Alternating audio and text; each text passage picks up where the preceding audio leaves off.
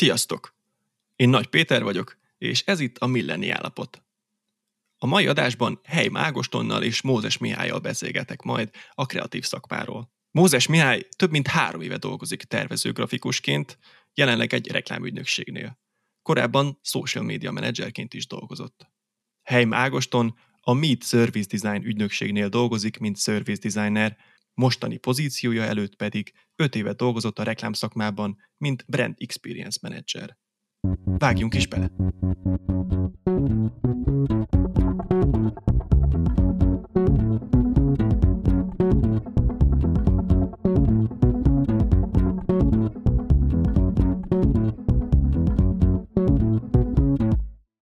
Sziasztok! Köszönöm, hogy elfogadtátok a meghívást. Hello, Péter! Szia, Peti! Sziasztok! Ugye a mai téma az a kreatív kiégés, és még sok minden más remélhetőleg. Mesélnétek kicsit a szakmátokról, hogy most mit csináltok, és az mit jelent azoknak, akik nem feltétlenül követik ezeket a területeket olyan közelről. Sziasztok, én Tonka vagyok. Én alapvetően service designerként dolgozom most jelenleg, egy service design ügynökségnél, és mi azzal foglalkozunk, hogy egyrészt szolgáltatásokat fejlesszünk, javítsunk, és legfőképpen azzal, hogy megismerjünk fogyasztói vagy dolgozói valóságokat, és az alapján segítsük az ügyfeleket, hogy jobban tudják emberközpontúan tervezni a szolgáltatásaikat vagy termékeiket. Mondanál erre egy konkrét példát? Hát talán a legegyszerűbb az, hogy amikor van valamilyen üzleti folyamat, amikor valamilyen szolgáltatást tervez egy adott cég, az legyen mondjuk egy házhozszállító cég, vagy egy telekommunikációs vállalat, akkor mi úgy szállunk be a folyamatba, hogy egyrészt végzünk egy analízist, hogy néz ki a jelenlegi mondjuk customer journey, tehát hogy min megy keresztül a felhasználó, utána végzünk egy nagyobb kutatást, megnézzük, hogy igazából milyen megélései vannak az embereknek akkor, amikor használják az adott szolgáltatást, milyen elvárásaik vannak, milyen problémákba ütköznek, és hogyha ezzel megvagyunk, akkor ezek alapján dolgozunk ki ügyfelekkel közösen olyan koncepciókat, amik javíthatják ezeket a szolgáltatásokat nap végén. Tehát jobbá teszitek a folyamatokat, elsősorban az ügyfelek szempontjából gondolom. Igen. Hát igazából az ügyfelek szempontjából is, de hogy itt az a fontos, hogy behozzuk az ügyfeleknek a perspektíváját, tehát a fogyasztókét, de úgy, hogy a megoldás az összhangban legyen a biznisz célokkal és az összes stakeholdernek a céljával. Tehát egy ilyen egységet próbálunk képezni egy holisztikus szemléletmóddal. A tervező grafikus munkáját szerintem közelebbről ismerjük, az kevésbé messzi vagy távoli, mint a service designer, de Misi, mondd el Lici, te is, hogy konkrétabban mivel foglalkozol. Sziasztok, Misi vagyok, és én alapvetően tervezőgrafikával, vizuális kommunikációval foglalkozom, tehát alapvetően én képekben gondolkodom, nagyjából 3,5 éve foglalkozom ezzel tehát dolgozom ezen a területen, és jelenleg egy reklámügynökségnél dolgozom éppen. És általában milyen feladatokkal találnak itt meg téged? Hát ugye a tervezőgrafika elég szerteágazó szakma, elég sok műfaj tartozik bele. Én legszívesebben arculattervezéssel, tipográfiával, layout tervezéssel szeretek foglalkozni, még akár illusztráció készítéssel is, de egyébként nyitott vagyok minden területre, tehát hogy érdemes ebbe a szakmába minél több irányba képben lenni. Én szerettem volna néhány ilyen mítoszt megbeszélni a kreatív szakmával kapcsolatban, mert nekem az az érzésem, hogy vannak olyan prekoncepciók, amik így megvannak az emberek fejében, hogy a kreatív szakmában dolgozók azok ilyen vagy olyan emberek, általában így gondolkodnak, vagy úgy gondolkodnak, ilyen vagy olyan termékeket szeretnek mondjuk, és hogy ezeket beszéljük meg, mondjuk igaz az, hogy mindenki csak Mac-en tud dolgozni, vagy szeret, vagy akar. Szerintem egyáltalán nem igaz. Vagyis, hogy Nekem nem ez a tapasztalatom, de... De te most mind vagy? Hát én most nekem vagyok, de egyébként nem saját döntésből, tehát hogy én alapból jobban szeretek Windows-on dolgozni még mindig, de hogy Mac-en is lehet. Ilyet még nem hallottam, hogy rád erőlteti az ügynökség, hogy már pedig te Mac-en fogsz dolgozni, nem érdekel. Kell az image. Nem, ez egyébként nálunk az ügynökségen belül sem elterjedt annyira. Én úgy vettem észre, hogy inkább a Windows van többségben. Hát jó. És úgy az átlagos ilyen kialakult képpel, hogy hát ugye kreatívok azok ilyen, hogy is mondjam, hóbortos emberek, akik egyik óráról a másikra döntik el, hogy éppen mit csinálnak, mit szeretnek, nehéz velük, ügyféllel nem is tárgyalnak, tehát ott házon belül elintézik a kommunikációt, de alapvetően nem tartanak kapcsolatot ügyféllel, és nehéz velük szót érteni, specialty kávét isznak csak, és a Starbucksban, és csak olyan zenét hallgatnak, ami nincs Spotify-on, vagy ilyen nagyon keveset hallgatott, tehát hogyha ezek így nem, vagy ezekre nem tudtok reagálni, akkor mik azok az előítéltek, amiket ti szoktatok találkozni, és amúgy meg teljesen alaptalanok?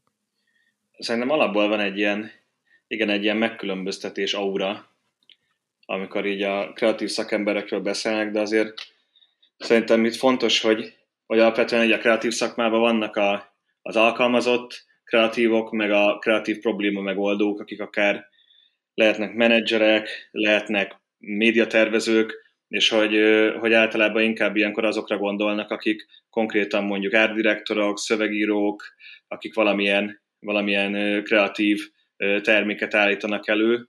És szerintem azért is, mert alapvetően ők ilyen művész beállítottságúak, vagy művész habitusúak egyrészt, meg ugye nyilván nekik ők olyan közegbe is mozognak, ami szerintem a legnagyobb erejét adja a szakmának, hogy alapvetően ilyen mentalitású emberek hajtják a kreatív szakma motorját, és alapvetően szerintem nincsenek olyan alűrök, ami így mindenkire igaz lenne, de az tény, hogy van egy ilyen megkülönböztetés így a kreatívok fele, hogy fú, most nem szólok hozzá, mert most olyan flowba van, meg nem akarom megbenteni a visszajelzésemmel, de hogy én inkább azt tapasztalom így a régi kollégáim kapcsán, hogy ezek a legtöbb esetben nem igazak, és hogy igazából én azt látom, hogy mondjuk menedzseri oldalról, vagy mondjuk ügyfél oldalról nem feltétlenül jók ezek a prekoncepciók, tehát hogy felesleges mondjuk ez a fajta hozzáállása így a kreatív szakemberek felé, mert alapvetően nem feltétlenül olyan alűrösek. Igen, egyébként alapvetően én is egyetértek ezzel, de hogy például abból a szempontból, hogy most úgy nevezzük ezt az egészet, egy kreatív ipar, nekem ez ettől néha így kicsit így borsózik a hátam, hogy ezt használjuk, és így definiálja magát egy szakma, így magáévá téve ezt a jelzőt, ezzel nekem vannak egyébként problémáim, mert hogy egyébként kreativitást elég sok munkaterület igényel, szóval van egy ilyen kifelé árasztott lazaság is, vagy nem tudom, egy ilyen felvett imázs ebbe a kreatív iparban, ami nem mindig éppen valós, vagy nem tudom. Ez érdekes, hogy igen, ez másrészt viszont okoz egy ilyen exkluzivitást, hogy így a kreatívságnak a bélyege, hogy akkor ki kreatív és ki nem, milyen munkakör kreatív és melyik nem. És pont ezért próbáltam így ketté választani, hogy az egyértelmű, amikor mondjuk alkalmazott kreatívokról van szó, hogy ahogy ügynökségileg is ugye mondjuk, hogy a kreák, de hogy alapvetően emellett nagyon sok szakmában megvan a kreativitás, csak teljesen más formában, és talán az alkalmazott kreatívoknál a legnyersebb az, hogy ők ténylegesen valamilyen vagy vizuális, vagy más produktumot alkotnak. De ugyanúgy egy kreatív szakembernek tartok én egy product designert, vagy egy médiatervezőt, vagy egy stratégát, mert ugyanúgy kreatív módon próbál valamilyen problémát, vagy feladatot megoldani, csak egy picit ott összemosódnak a határok. Igen, de hogy ugyanakkor ugyanakkor meg mondjuk egy kőműves is lehet kreatív, tehát hogy, tehát, hogy más szakmára is jellemző ez. Szóval, hogy valahogy... Meg egyébként az sem feltétlen igaz szerintem, hogy a kreatív szakemberek mindig feltétlen kreatív dolgokkal foglalkoznak. Mert hogy ez is nagyon változó, nagyon sokszor egyszerűen ipari módon a technikai skilljeidet felhasználva elő kell állíts rutinból akár dolgokat, ami nem feltétlen igényel annyi kreativitást, tehát hogy nem úgy kell ezt feltétlenül, aki nem ismeri annyit, nem úgy kell feltétlenül elképzelni, hogy napról napra fel kell találni a spanyol viaszt, amikor ilyen feladat van, annak nyilván érdemes örülni, vagy én szoktam örülni, de hogy nem mindig ez a jellemző. Tehát akkor te azt mondod, hogy grafikusként is megvannak ezek a kis szerelemprojektek adott esetben, amik igénylik a kiemelt kreativitást, de máskor meg úgymond megy a favágás. Tehát, hogy vannak olyan feladatok is, amik... Vannak ilyen darálós feladatok is, nyilván ez a valóság része, amivel egyébként nem is mindig van gond, hogyha megvan szerintem ez az egyensúly, a monotonabb vagy a darálósabb munkák és a kreatívabb, vagy nagyobb kreativitást igénylő munkák között, akkor az jól tud működni szerintem.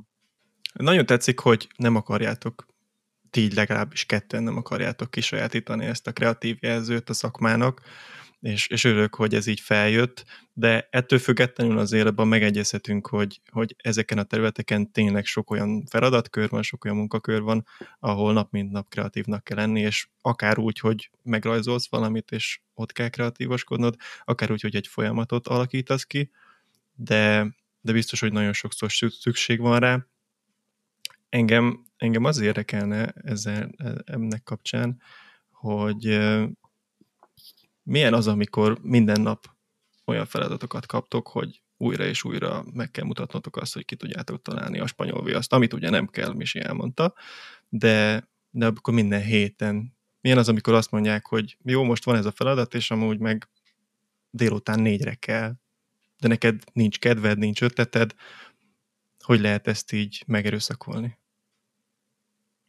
Szerintem ez nem is nagyon megerőszakolás, vagy én nem tudom, én soha nem annak éltem meg. Szerintem amit itt kihívás, ez két dolog. Az egyik az, hogy legyen egy módszertana annak, tehát előre tudd, hogy hogyan fogod megoldani vagy milyen keretek között fogod megoldani azt az adott problémát.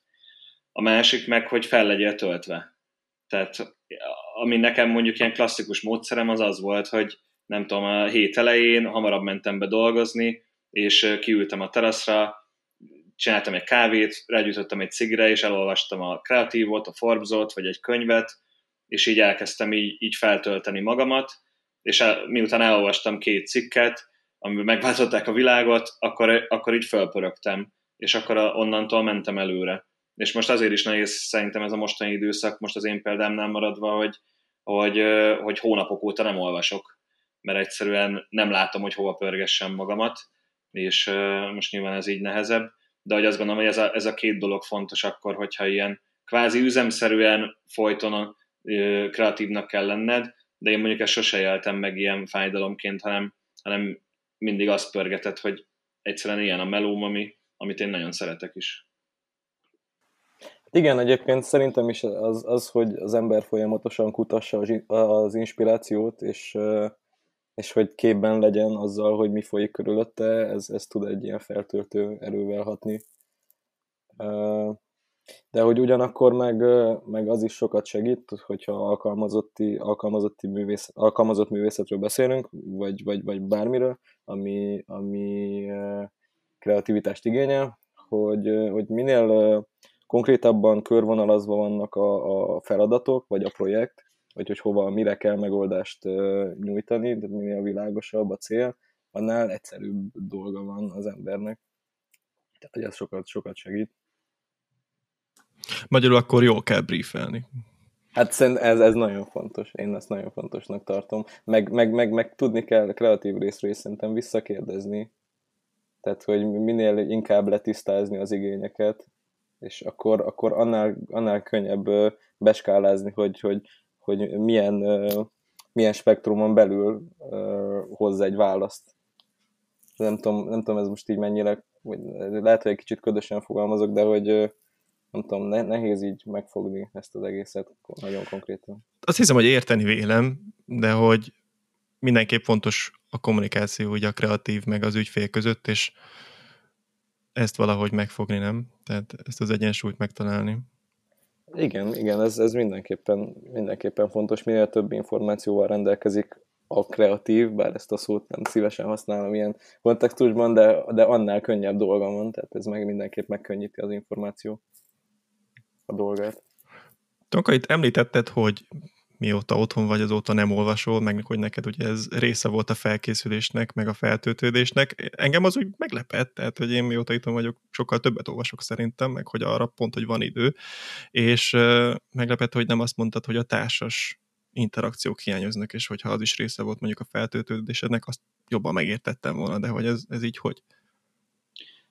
Nyilván azok is hiányoznak, ezt csak azért mondtam az olvasást, mert nekem az volt a rituálé, hogy amikor így szisztematikusan elkezdtem így, mondjuk nem tudom, már juniori pozícióba így feljebb mentem, és nagyobbak lettek az elvárások, és pont ezekkel szembesültem, hogy ha mindig toppon kell lenni, akkor arra kell valami rendszer, és akkor ezt akkor alakítottam ki, és igazából ez az, amit most így nem tudtam tartani, mert úgy könnyű volt pörgetni magamat, hogy tudtam, hogy valahova akarok pörögni.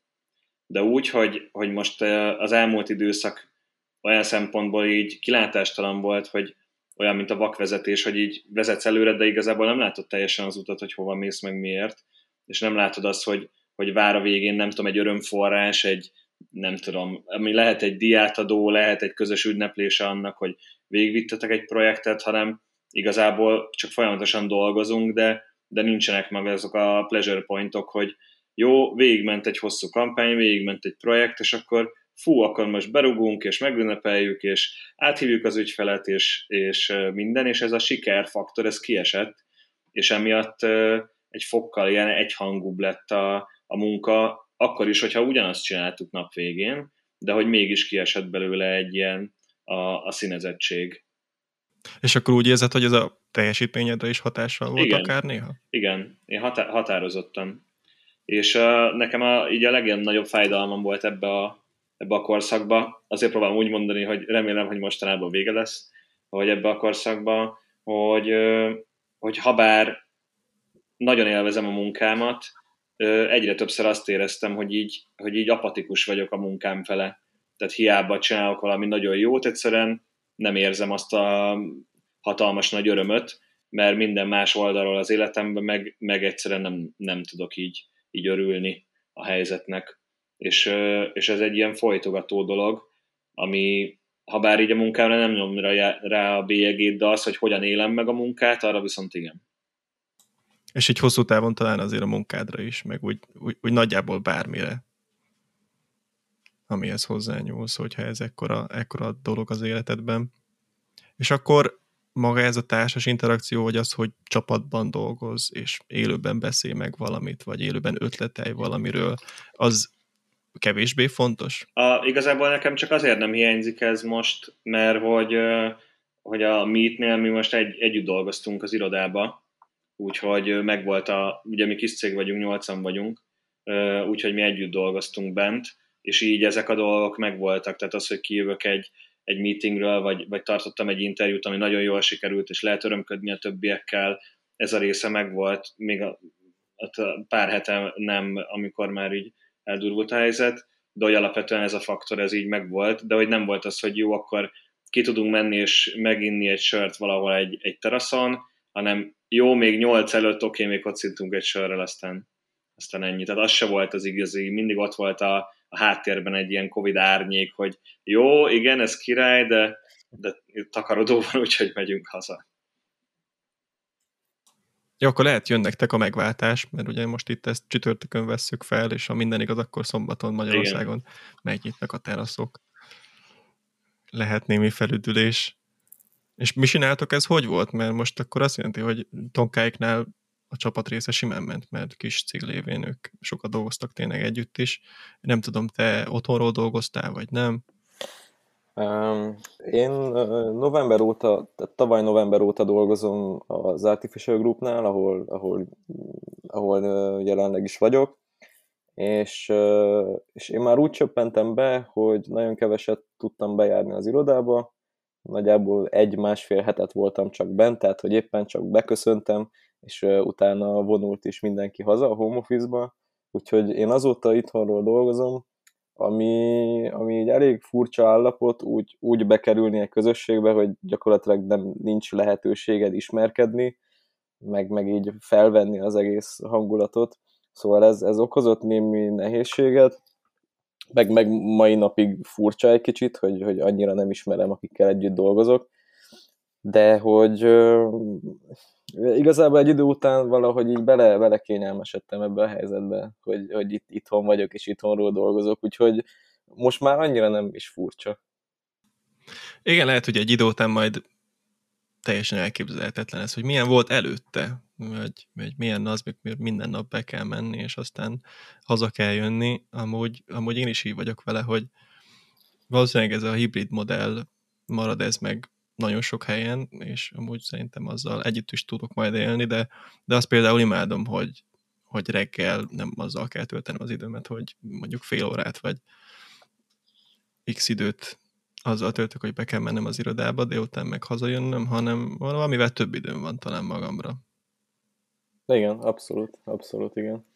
Ugyanakkor meg nyilván hiányzik az az erő, amit egy társaság vagy a társas lét tud adni, mert hogy hát néha ezt is kívánja az ember, de nem tudom, én egyébként egyedül is nagyon jól és fókuszáltan tudok dolgozni, sok esetben még sokkal jobban bele tudok merülni, mint egy társas irodában, ahol körülöttem nyüzsögnek, beszélgetnek az emberek, felállnak, elmennek mögöttem, és talán így jobban bele tudok merülni az adott feladatba. Szóval ez egy pozitív ilyen szempontból részemről.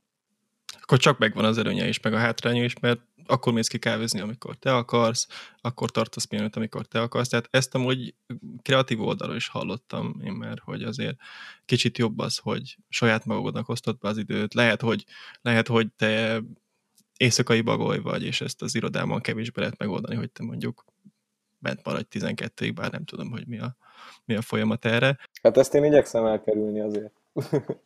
Mármint az irodában ülést észik a 12-ig? Nem, úgy alapvetően igyekszem lezárni időben az adott napot, és utána mással tölteni az időmet, ami lehet, hogy munka lesz továbbra is, de hogy akár saját szerelem projektekkel foglalkozok, vagy mással, tehát hogy... De akkor ez a csoportmunka, meg egymás munkáinak kiértékelése, vagy visszajelzésadás, ez annyira nem sínlette meg? Mondom, ez egy picit nehéz abból a szempontból, hogy tényleg igazából csak csetelünk a kollégákkal, meg hanggal, tehát hogy telefonon beszélgetünk, és konkrétan mindig a munkáról van szó, szóval így az emberi oldala nem annyira van meg a közös munkának így, hogy nem igazán ismerjük egymást. Vagy nem tudom, hogy erre vonatkozott a kérdésed, vagy... Igen, erre is. Nem amúgy te szerintem ilyen duplán nehéz helyzetben vagy, mert hogy az, hogy valakit úgymond betanítani, vagy nem betanítani, de hogy az új munkakörére kicsit bevezetni, meg a csapatot megismerni, az egy külön történet, és ezt így biztos nehezebb. És akkor még erre jön az, hogy szerintem alapvetően akkor is nehéz, hogyha már évek óta a csapat része vagy, és hirtelen hazakényszerülsz, és megritkulnak ezek a személyes találkozások. De Tomka, te már érintetted kicsit azt, hogyha nem is feltétlenül ugye a társas dolgok hiánya miatt, de azért érzed a hatását a teljesítményedre annak, hogy most nem lehet mindent ugyanúgy csinálni. Gondoljátok, hogy most az ilyen szakmában dolgozók, vagy a kreativitást igénylő munkakörökben dolgozó emberek könnyebben kiégnek, vagy könnyebben sodródnak a kiégés felé? Hát most az a kérdés, hogy a Covid miatt-e, vagy ez felgyorsít-e valamilyen folyamatot, akkor lehetne, de most ha úgy vesszük, hogy véget ér ez az időszak, akkor szerintem viszonylag gyorsan visszaépülünk. Tehát amint jó ingerek fognak érni minket, meg tudunk utazgatni, meg alapvetően mindenkinek így a személyes élete is helyre tud kerülni, meg az, hogy hol dolgozunk, mikor, hogyan, akkor onnantól kezdve szerintem gyorsan helyre fog állni a helyzet. Alapvetően így a munkához való hozzáállás szempontjából. Tehát nem hiszem, hogy ez hosszú távon rányomná a bélyegét a bárkinek így a szakmai életére. Igen, nem tudom, én személyesen annyira nem érzem ennek a hatását mondjuk a szakmai vagy a kreatív teljesítményemre. Szóval én így nem tudom, hogy mások hogy vannak ezzel.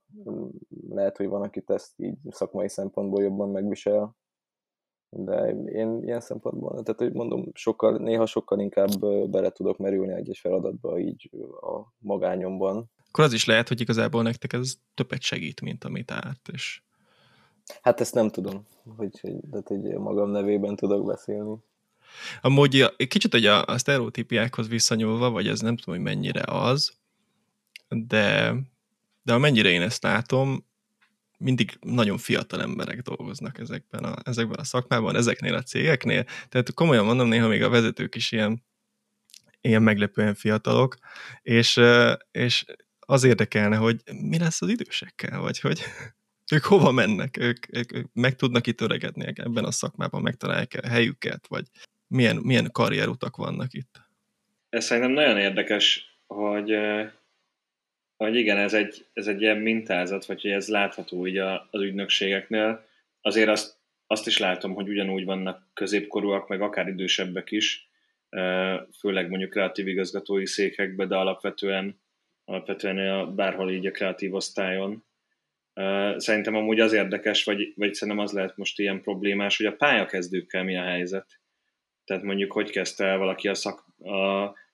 valaki a kreatív szakmában most dolgozni, egyáltalán bejutott-e, mert rám is például így sokan írtak ilyen nagyon régi ismerősök középiskolából, egyetemről, hogy próbálnak ügynökségnél elhelyezkedni, és egyszerűen lehetetlen, mert hogy ugye mindenki bezárta a kapukat fél éve, meg aztán pár hónapja újra, próbálta ugye a saját embereit menteni, amennyire ugye tudta, és alapvetően szerintem most baromi nehéz lehet így bekerülni, de hogy milyen a kikerülés, nem tudom, ezzel így nagyon nincs tapasztalatom. Vannak idősebb kreatív volt kollégáim, de ők alapvetően inkább vagy freelancer módba mentek, és egyedül dolgoznak, vagy időszakosan állnak be csapatokhoz, vagy pedig valamilyen vezetői pozícióban vannak. Igen, egyébként nekem is ez a tapasztalatom legalábbis nagyon hasonló, hogy van egy ilyen tendencia, hogy a friss húst így felszippantja ez a szakma, ami szerintem abból is adódhat, hogy folyamatosan frissen kell tartani az egész, a kommunikációt, vagy amivel foglalkozik az adott cég vagy ügynökség. Ezért mindig jól jön a friss szempont, az új, nem tudom, a fiatalos energia, vagy nem tudom, nevezzük ezt akárhogy. De ugyanakkor meg nagyon nagy szükség van a tapasztaltabb kollégákra is, akik meg támpontot tudnak nyújtani ezeknek a friss energiákat behozó új friss kollégáknak. De igen, egyébként van egy ilyen kivonulás is, amit én is látok, szerintem így általában így magán útra terelik már egy adott pont után a karrierjüket, szerintem az emberek. Tehát akkor gyakran jön a freelancerkedés, gyakran jön az, hogy tanácsadók lesznek mondjuk az itt már rengeteg tapasztalatot szerzett emberek. De amúgy a pályakezdők helyzete az amúgy valószínűleg máshol is elég aggasztó tud lenni, de itt akkor biztosan. Tehát amúgy, Misi, te is mondtad, hogy ez a része elég nehéz volt annak, hogy most új céghez kerültél, viszont ugye neked már volt tapasztalatod máshol, biztosan sokkal könnyebben így fogtak, beletettek, elmondták, hogy itt nálunk hogy szokták ezt csinálni, de egy teljesen pályakezdőnél. Igen, mert így engem viszonylag könnyen beledobhattak a feladatokba, de hogyha belegondolunk egy pályakezdőt, azért nyilván kell még egy kicsit az elején mentorálni, kicsit segíteni, nyilván több kérdése van, amit így megnehezíti ez az online helyzet, szóval ez mindenképp mindenképp hátrány lehet az ő szempontjukból, de nem tudom, hogy milyen lehet most pályakezdőnek lenni. És mit tudnának szerintetek csinálni, hogyha most szerencsések amúgy, és megcsíptek egy junior pozíciót valahol, vagy egy kezdő pozíciót, és online világba kell betanulniuk, meg beszokniuk egy csapatba. Szerintetek mi lehet az, ami most segíthetné a beilleszkedést? Hát alapvetően azért vannak olyan, mondjuk most csak az ügynökségeknél maradva, olyan ügynökségek, ahol most is veszett sok a meló, és hogy vesznek fel folyamatosan embereket, tehát hogy azért vannak helyek, ahol el lehet helyezkedni, és szerintem már ezek a cégek rutinosabbak abba, hogy mondjuk hogyan megy egy onboarding, ja, nem csak egy pályakezdőnek, akár egy új embernek, tehát hogy egy-két hely, amit ismerek, ott azért már vannak erre vonatkozó ilyen rituálék, hogy akkor mindenkivel akkor online van egy ilyen találkozó, hogy akkor bevonják akkor az összes meetingre, tehát hogy vagy van valamilyen kis happening, amikor ő megérkezik, tehát hogy szerintem erre azért már megvannak az eszközök. Szerintem amit tudnak tenni, amit általában bárki, aki bárhol pályakezdő, az az, hogy minél több emberrel folyamatosan kontaktálni, kérni a feladatot, mert így, hogy mondjuk nem egy irodában vagyunk, így könnyen leeshet egy beérkező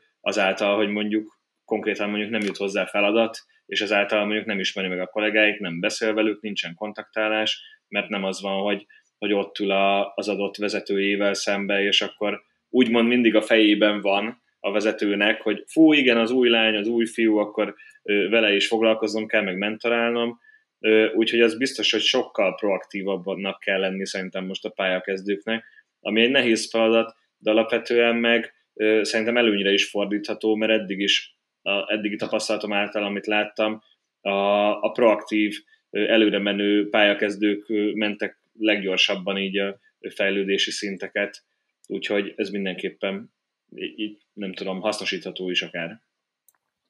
Igen, és ugyanakkor én tegyük fel ilyen esetben a tapasztaltabb kollégákon is érzem a felelősséget, hogy szerintem ilyen online helyzetben nekik is bővebb visszajelzést, egy kicsit nyitottabb kommunikációt kell mutatniuk a pályakezdők felé, ami kiváltja ezt a távolságot, ami az online, amit az online jelenlét okoz.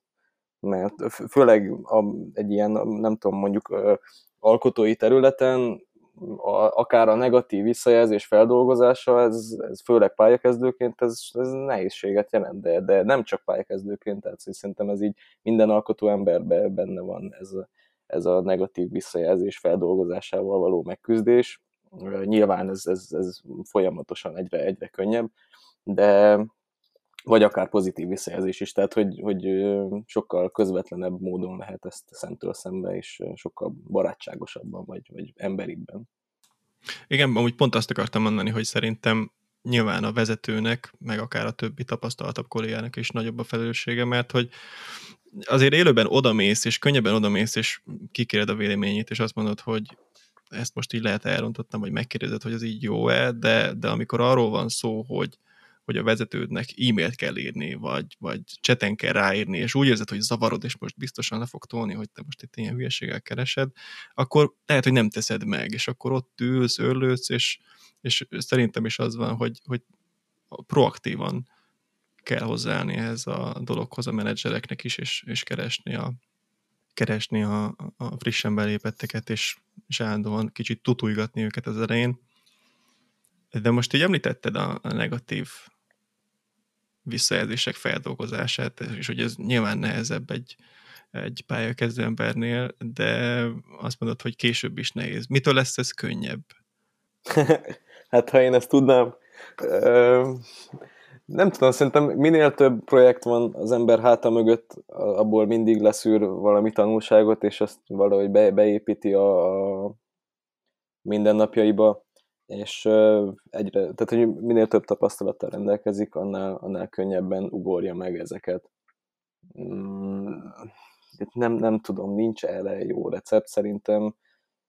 Tehát, hogyha lelkesen dolgozol valamin, akkor mindig kialakul szerintem egyfajta kapcsolat te és a munkád között, ezért igen, tehát, nem tudom, mondják ezt, hogy ha igen, akkor tarts távolságot a munkától, mert tehát, hogy a vélemény nem rólad szól, hanem a munkádról szól, de hogy önkéntelenül is kialakul a viszony a munkád és az alkotó között, tehát hogy nem tudom mi erre a recept, talán a rutin vagy az idő segít ezen.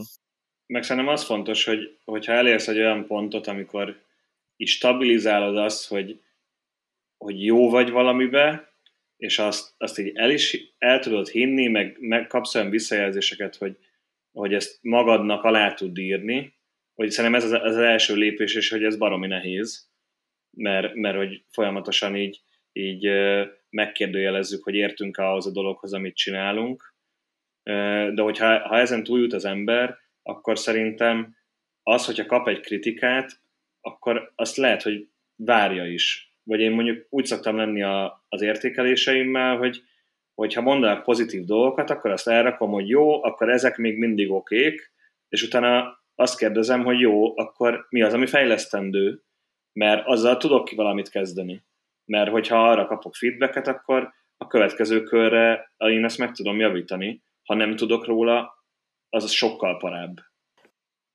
Igen, meg egyébként szerintem az is fontos, hogy ugyanakkor, hogyha olyasmire kapsz akár negatív kritikát, amit nem feltétlenül érzel jogosnak, de te határozott vagy az elképzelésedben, és jónak gondolod magad, tehát magabiztos ismereted van azon a területen, akkor az is fontos szerintem, hogy kiállj az igazadért, és akár érvekkel megvédd, amit te gondolsz. Szóval, hogy ettől sem kell szerintem tartani. Szóval nyugodtan, sőt, szerintem bele kell menni ezekbe a szakmai vitákba, mert hogy ez viszi előre a projektet.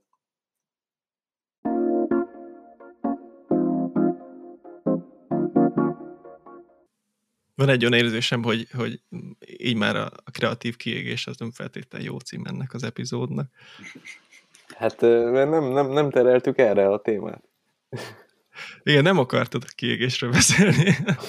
Hát nem tudom, én személy szerint még ezt nem éltem meg, tehát hogy így nyilván a saját tapasztalatból tudok beszélni, és szerencsére nem éltem ezt még meg, de egyébként meg sok kollégától hallom, akár velem egykorúaktól, vagy fiatalnak számító kollégáktól, hogy így közel a kiégés, és hogy úgy érzik, hogy nincs értelme. Szerintem egyébként ebben nagyon sokat tud segíteni az, hogyha tényleg az ember tart szerelemprojekteket. Szerintem ez nagyon fontos, legalábbis engem ez segít abban, hogy frissen tartson, és hogy úgy keljek fel reggel, hogy előtte való este mondjuk olyan dolgokon kísérleteztem tét nélkül, ami csak a saját örömömre készül, és akár ezt be tudom építeni másnap reggel egy másik projektbe. Tehát, hogy ezek szerintem nagyon fontosak, vagy a másik pont, vagy az ellenpontja ennek, hogyha elkezdesz valami totál más csinálni, nem tudom, ami kikapcsol, nem tudom, elmész biciklizni, vagy focizol, vagy nem tudom, most én ezeket csinálom mostanában, de hogy akármit, ami nem grafika, vagy nem az a szakterület, amin dolgozol. Szerintem ezek. Meg itt szerintem fontos, hogy nem tudom, hogy a kreatív kiégésről van szó, akkor én inkább az általános kiégés faktoraira gondolok, ami bárkire igaz lehet, és talán a kreatív szakma azért jön föl, hogy ahogyan működik mondjuk a kreatív ipar, vagy ahogy működnek az ügynökségek, ahogy akkora a hajtás, hogy egyszerűen elhasználódsz, és amiatt égsz ki. Tehát itt szerintem nem arról van szó, hogy már képtelen vagy új gondolatokat behozni, vagy már nem érted a trendeket, vagy már elfáradtál a koncepcióalkotásba, hanem egyszerűen mint erőforrás használtak el, de ez bárhol máshol lehet, csak itt mondjuk tényleg olyan intenzív a munka, hogy itt kifejezetlen ez tetten érhető.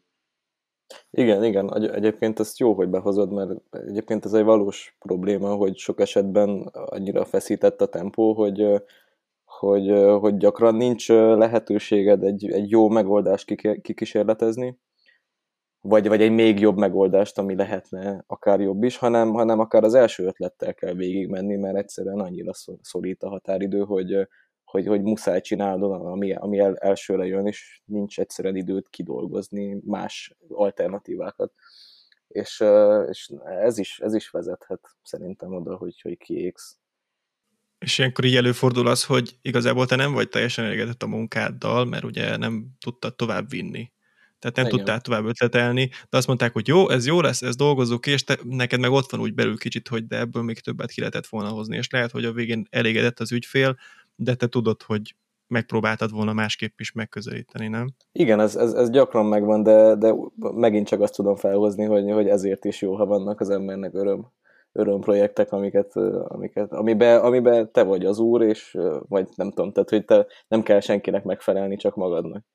És ebben ki tudod élni a felgyülemlett kreativitást, amit esetleg nem tudtál kiadni, szóval ezek szerintem nagyon fontosak. Meg az, hogy igazából nagyon sok ponton ilyenkor keletkezhet frusztráció, tehát hogyha mondjuk csak a reklámügynökségi működést nézzük az ÖK-nál ugyanúgy, ahogy a kreatívnál, az ügyfélnél is, a DTP-n, pénzügyön, bárhol, és hogy szerintem itt az a veszélyes, vagy erről sokat szoktunk így beszélni, barátokkal, régi kollégákkal, hogy ez a egyvonalas működés, hogy van az ügyfél, megírja a briefet, odaadja az ökánnak, az ökánt kiadja a kreatívnak, és így próbáljunk odáig eljutni, hogy legyen egy produktum, az egyszerűen iszonyat hálátlan, mert hogy baromi kevés benne a kooperatív működés, és mondjuk pont azt szeretem service designerként, hogy ez nem így néz ki, hanem az ügyfélpartner, akivel együtt kiszedjük, hogy egyáltalán milyen problémája van, nem az, ami a briefben van írva, hanem mert nem TVC-re van szüksége, hanem mondjuk pozícionálásra, és arra teljesen más kell, hogy azt megfejteni, hogy mi a baj, és hogy azzal mit lehet kezdeni, azt közösen kell kitalálni,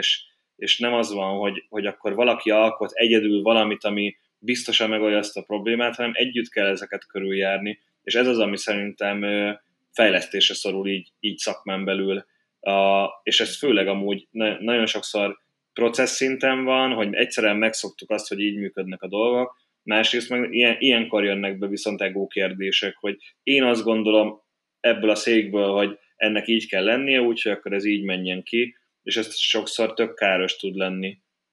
És láttok arra amúgy hajlandóságot, hogy kicsit változtassanak ezeken a folyamatokon, vagy hogy lehessen kollaboratívabban dolgozni, akár reklámügynökségnél is? Én azt látom, hogy ahol elkezdődik ilyen folyamat, vagy ahol így működnek, ott jobb az output, és vidámabbak az emberek munka közben.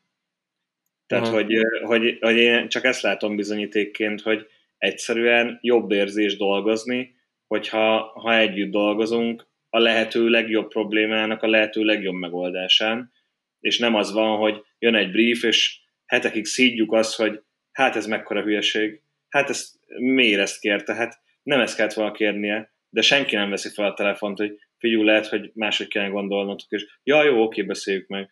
Tehát, hogy itt szerintem ami nagy probléma mondjuk reklámszakmán belül az ügyfél fetisizálás, hogy ha az ügyfél mondta, akkor az úgy lesz, és visszatérve arra, amit Misi mondtál, hogy nyomás alatt dolgozni, gyorsan kell dolgozni, hogy legtöbbször az idő, ami a legnagyobb probléma, és az, hogy egyszerűen beéget, hogyha a briefben van egy határidő, azt tartani kell, az szerintem nagyon káros, mert én szerintem a 90%-ban, hogyha megmondtam egy ügyfélnek, hogy figyelj, ráérne jövő hétre, mert egyszerűen mindenki totál ki van, de akkor egy jó megoldást tudunk hozni, akkor 90%-ban azt mondták, hogy ja, jó, csak gondoltam, hogy adok egy határidőt, persze lehet később is nyugodtan.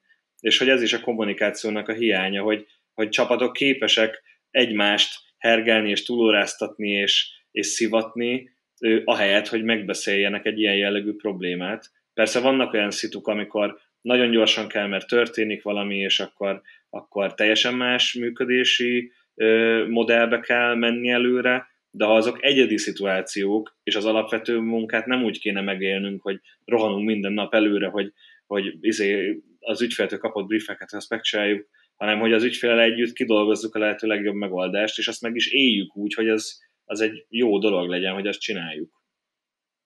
Igen, de abszolút én egyetértek ezzel, amit mondtál, de hogy ez, egyébként ez meg egy strukturális kérdés is. Tehát, hogy hogy ez nagyon sok esetben szerintem a cég vezetésén múlik, hogy ezt mennyire alkalmazzák, és minél nagyobb a cég, annál nehezebb ezt a bevonódást. Tehát, hogy a feladatba való bevonódást létrehozni. Szóval talán minél kisebb csapat, annál könnyebb ezt megugrani. Én úgy így képzelem. Én inkább azt látom, hogy hozzáállás kérdése.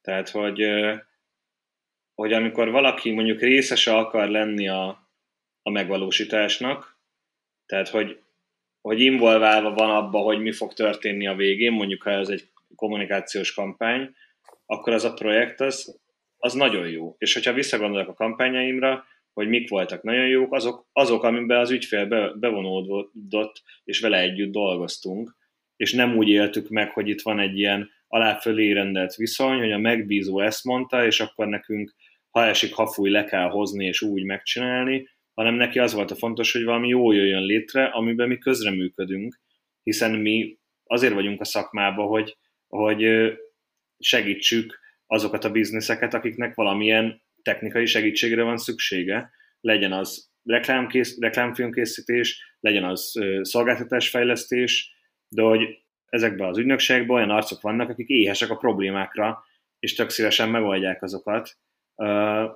és hogy nyitottság van, tehát hogy nem nyitott kapuk vannak, azon simán be lehet menni. Kicsit úgy hangzik, hogy javítani kell a kommunikációt. Egy ilyen nagyon konkrét és kicsit sem elcsépelt javaslatot lehet tenni talán ezekre a folyamatokra. Hát srácok, akkor köszi, hogy jöttetek. Hát köszi, Péter, hogy meghívtál. Nagyon megtisztelő. Köszi szépen. A hallgatóknak pedig köszönjük a hallgatást. Sziasztok! Sziasztok! Hello!